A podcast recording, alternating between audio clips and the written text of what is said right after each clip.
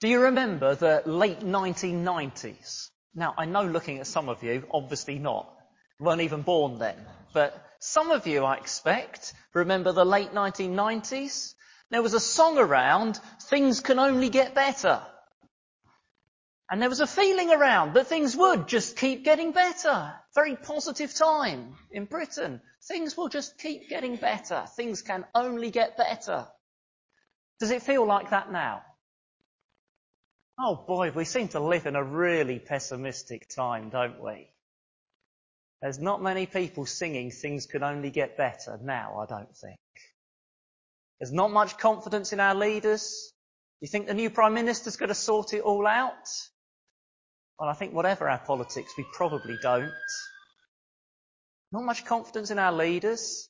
Not much positivity about the United Kingdom at the moment. So is there a leader we can be confident in? Is there a kingdom we can be positive about and hopeful about its future? Well, you'll get the answer this morning. We've been going through what's called the Lord's Prayer. You'll find it in Matthew chapter 6 if you'd like to turn to that. Matthew chapter 6. Sorry I haven't got the page numbers for that. 1022, I'm told, if you've got a church Bible in the English Bibles. Matthew chapter 6, but actually there's only one little phrase from it we're going to be looking at this morning. Because we've been going through what's called the Lord's Prayer. Because it was taught by the Lord Jesus to his disciples to pray. And it starts, Our Father in heaven, hallowed be your name, your kingdom come. We have heard so far in this series that the key to prayer is knowing we are praying to our Father in heaven. That is the most important thing about prayer. You don't need to go off on a series of conferences and learn a lot of complicated things about praying. The key is to know you are speaking to your Father in heaven, which of course first means he needs to be your Father in heaven, which only happens if you're trusting in Jesus Christ. We then heard our first priority in prayer must be hallowed be your name. In other words, may your name, your character and who you are be treated as holy and to be honoured. And today we come to the third phrase in the prayer, your kingdom come. So if you haven't managed to find Matthew 6 verse 9, don't worry because it's just three words we're looking at from that chapter. Your kingdom come. My aim is that we understand what we are praying for when we pray, Your kingdom come.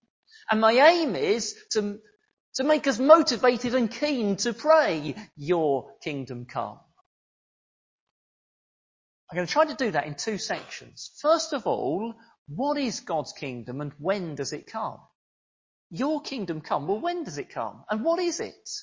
And the second section, well, what are we praying for when we pray, your kingdom come. So, first of all, what is God's kingdom and when does it come? And some of you may recognize this is a massive subject that I'm going to have to just skate across really quickly. So, let's begin by thinking about kingdoms generally. What is a kingdom? Maybe we are helped by living in the United Kingdom. So let's have a think about that. What does it mean? Kingdom. Let's have a picture. First of all, most obvious thing, a kingdom is ruled by a king. Or in our case, a queen.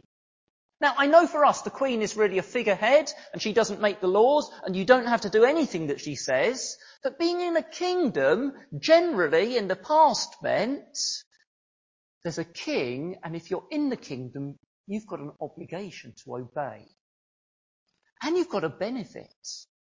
Because if the king is any good, he should care for you protect you, maybe even to a certain extent provide for you.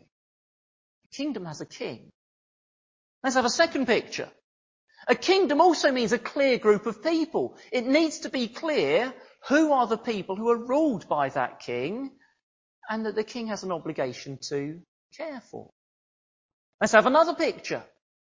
A kingdom means a place.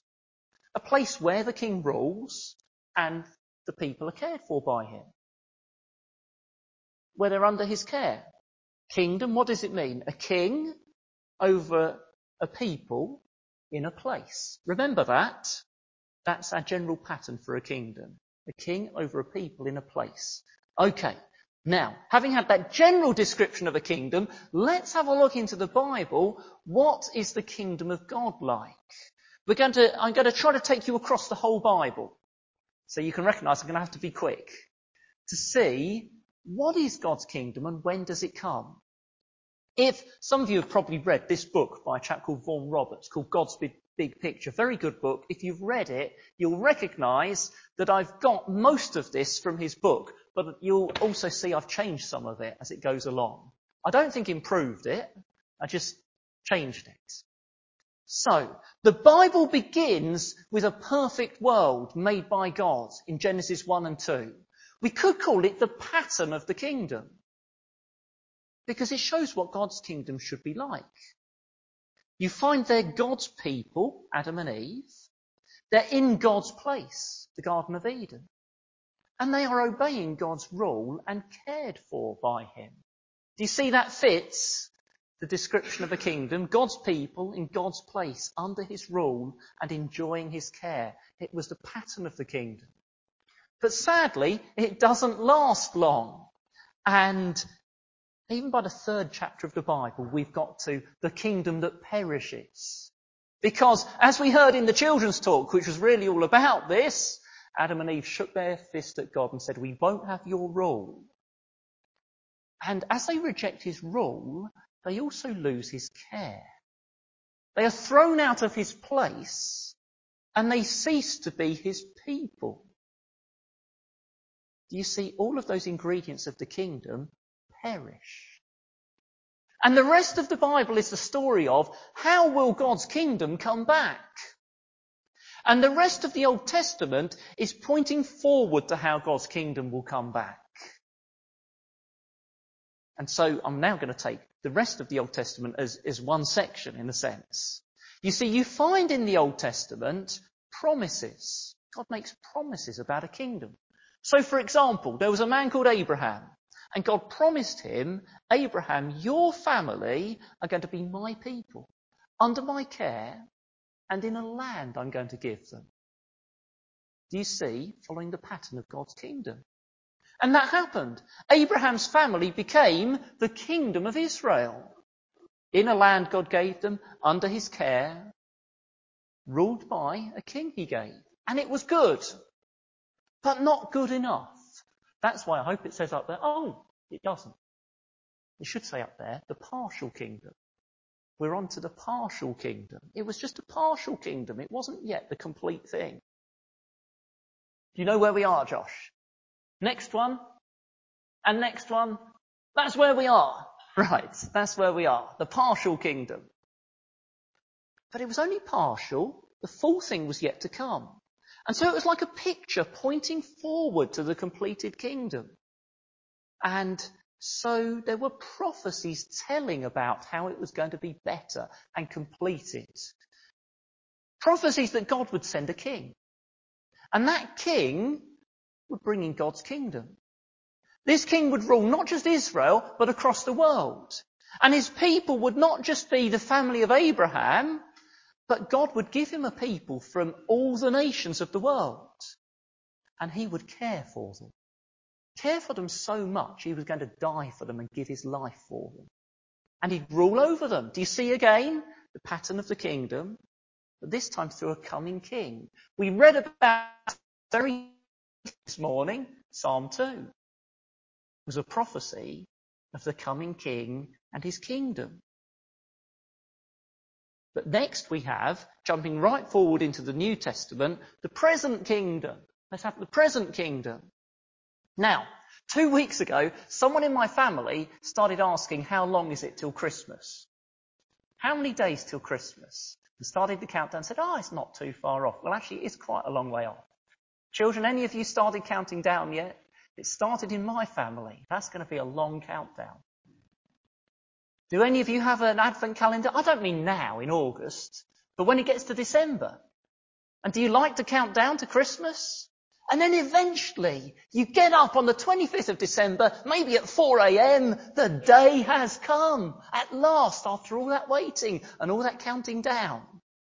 Well, all of history across Old Testament time was like a giant advent calendar, counting down the years, waiting for when is this kingdom going to come?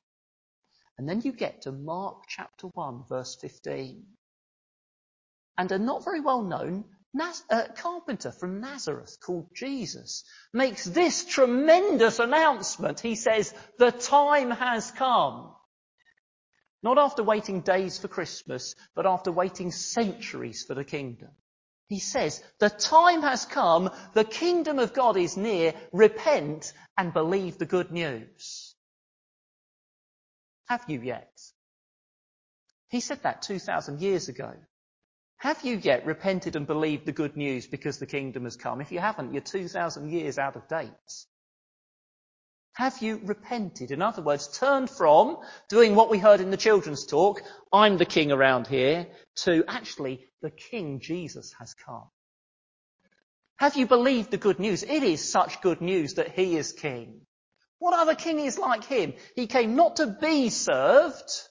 Get on your knees, servant. No but to serve and give his life to pay for our sins. Have you yet turned and believed the good news? The kingdom had come. And that Jesus could announce that because he was the king who had come. And that leads into our time in history. Let's have the next box. It is the progressing kingdom. The progressing kingdom. In the book of Acts, we read Jesus instructing his disciples. We read it in Acts chapter 1. Instructing his disciples, go and tell people about him. And he said, go and tell people about me, starting in Jerusalem, then Judea, then Samaria, then to the ends of the earth. Now, you might not know, I don't know how your geography is, but if you don't know the geography of those places exactly, think like this. Think of a stone dropped into a pond. What do you then see? Circles spreading out across the pond and getting bigger. It's as if Jesus was that stone dropped into this earth. And then there are these circles spreading out. Jerusalem, Judea, Samaria, and eventually to the ends of the earth. And that's what's happened. The kingdom of God progresses across the world as Jesus and his good news are preached. Notice the method. Notice the method. Some people are unclear on this. The method is not making hospitals and schools and campaigning against slavery and child abuse. Those things have followed from his kingdom. They have followed as his kingdom has spread, but they don't cause his kingdom to spread. They're not the method. The method is preaching Jesus and his good news. And that has been done. And the circles have spread and spread and spread until, well, try to picture in your mind some of the churches meeting today across the world. Can you picture in your mind people meeting in towns and villages in Nigeria? People meeting in secret in Iran? People meeting in churches thousands strong in Hong Kong? People meeting in auditoriums in the USA. People meeting in fear of bombardment in Ukraine. Can you, can you picture it? The, kingdom has grown and grown. The circles have spread and spread. We live in the age of the progressing kingdom. Until eventually you get, one day we'll get to, last box, the perfected kingdom. How does the Bible end? When Jesus returns and the world will be made new and it's like the Garden of Eden restored, and there God will be with his people who'll obey his rule fully and enjoy his care fully. Do you see the pattern of the kingdom perfected? That's why we read Revelation 11. The kingdoms of this world have become the kingdoms of our Lord and of his Christ. And did you get the bit about the tabernacle of God being opened? In other words, the presence of God being available to everyone. But did you also notice Revelation 11 said, and not everyone is in that kingdom? There are people who've resisted the king and therefore are destroyed. Will you be one of them? Or have you yet turned and believed the good news? So when does the kingdom of God come? Have you remembered this is all about the Lord's Prayer, your kingdom come. When does the kingdom of God come? It has, because the king has come. It is now, because the kingdom is progressing. And it will when the king returns. That was a very hasty overview of the kingdom of God in the Bible. So when we pray, your kingdom come, what are we praying for? I now want to go through what are we praying for and encourage you to pray it. To pray, your kingdom come. What are we praying for? The first and most obvious thing is for Jesus Christ to be made known. We're in the era of the kingdom progressing, and we've heard that is done by Jesus and his good news being made known. Well, there are still an awful lot of people who haven't heard. There are an awful lot of people in this world, probably all of them have heard the name Jesus, but they haven't really got a clue who he is. Why does the world keep going? Have you ever thought about that? Why does the world keep going? Children, I wonder what your answer would be. Why does the world keep going? Well, some of you, if you're scientific, might say because a big enough meteor hasn't yet hit us and wiped us out. Or some of you might say because the sun hasn't yet died and that will bring it all to an end. But actually, the reason is because there are still people who haven't heard the good news of Jesus. People groups, I should say. Jesus said this himself. I'll read you a verse from Matthew 24. Matthew 24, Jesus said, and this gospel of the kingdom will be preached in the whole world as a testimony to all nations and then the end will come. That's why the world keeps going, because there's still a job to do. He says, his good news about his kingdom has got to go to all nations and then the end will come. Well, you might think actually it has gone to all nations already. But no, Jesus was using the word nations in a different way from us. He didn't mean France or Chad or Australia. The word nations back then, they didn't have nation states in the same way as us. It meant ethnic groups. His good news of his kingdom must go to and be accepted by every ethnic group in the world. I'll give an example. We here support Jonathan and Naomi Robinson. They're from Shepshed and they've gone to Senegal. Now, they've gone to take the gospel there, but there are Christians and churches in Senegal already.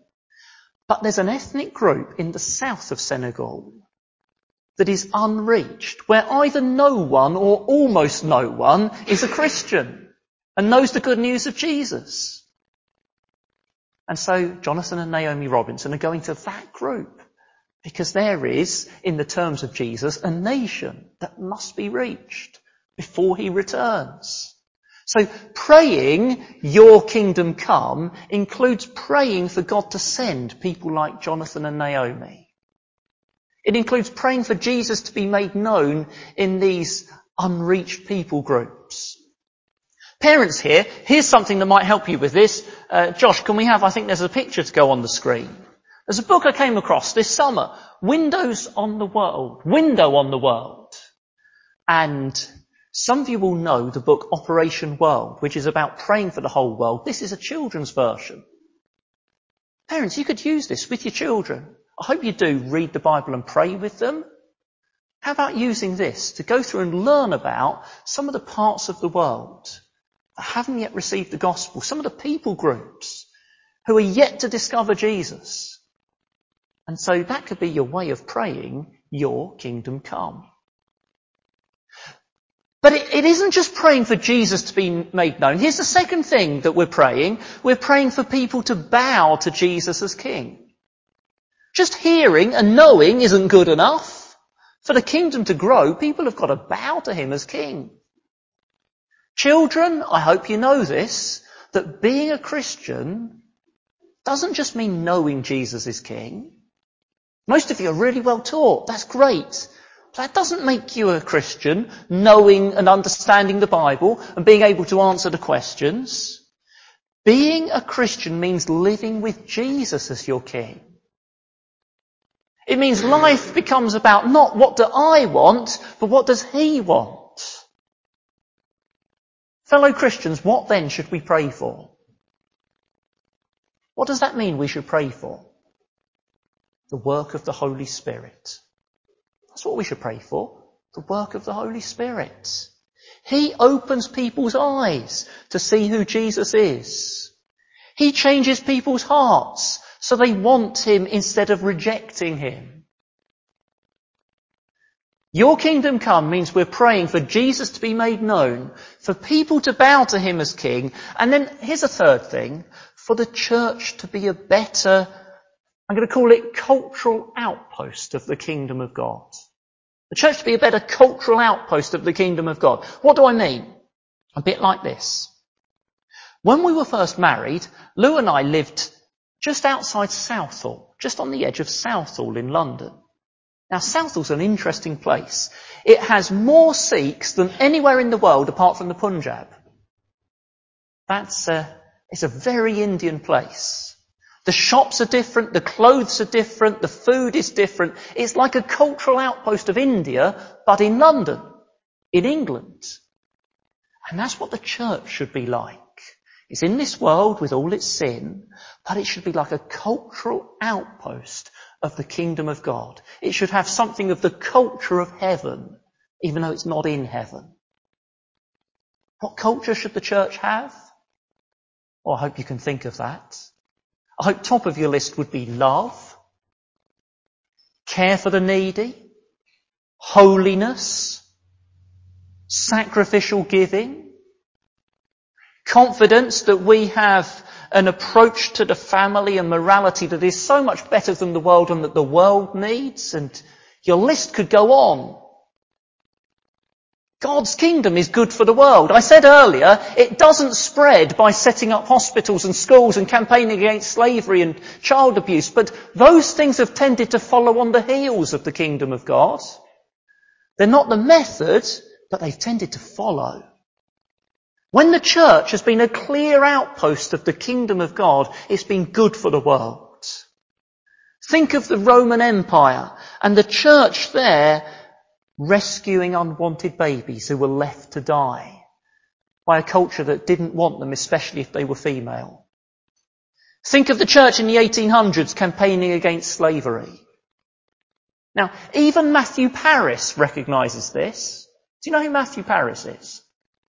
He was a politician. He currently writes in newspapers and he's an atheist. And he says this doesn't make sense to him and it doesn't fit with his view of the world. But he lived in Africa for a while and he says he noticed that Christianity changed people. And that change was good for communities. And it did more good than the charities and the NGOs. And he says, I don't believe in God. This doesn't fit in my way of thinking about the world, but I've seen it happen. Wow. The kingdom of God is good for the world. One last thing. What else are we praying for? When we pray, your kingdom come, we're praying, make Jesus known. People bow to him. Us be a better cultural outpost of the kingdom. And lastly, for the kingdom to be completed. Now let's think about it like this. Are you praying for the war in Ukraine to stop? I hope so. God can stop it. But as I pray for that, I remember there's war in Syria and Yemen. And there are people oppressed in Afghanistan and persecuted in North Korea and in dire poverty in so many parts of the world, suffering and people addicted to drugs and children being abused. And I feel like saying, God, stop it all. Stop all the suffering. May it never happen again.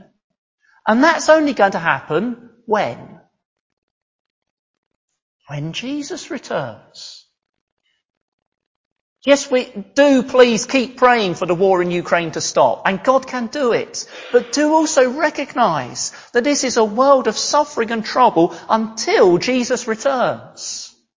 And it's only then that God's name will be hallowed fully. And His kingdom will come completely. And His will will be done on earth, on a renewed earth, just as it is currently in heaven. And his people, his poor people, including those ones in Pakistan now suffering from floods, will will each day have their daily bread.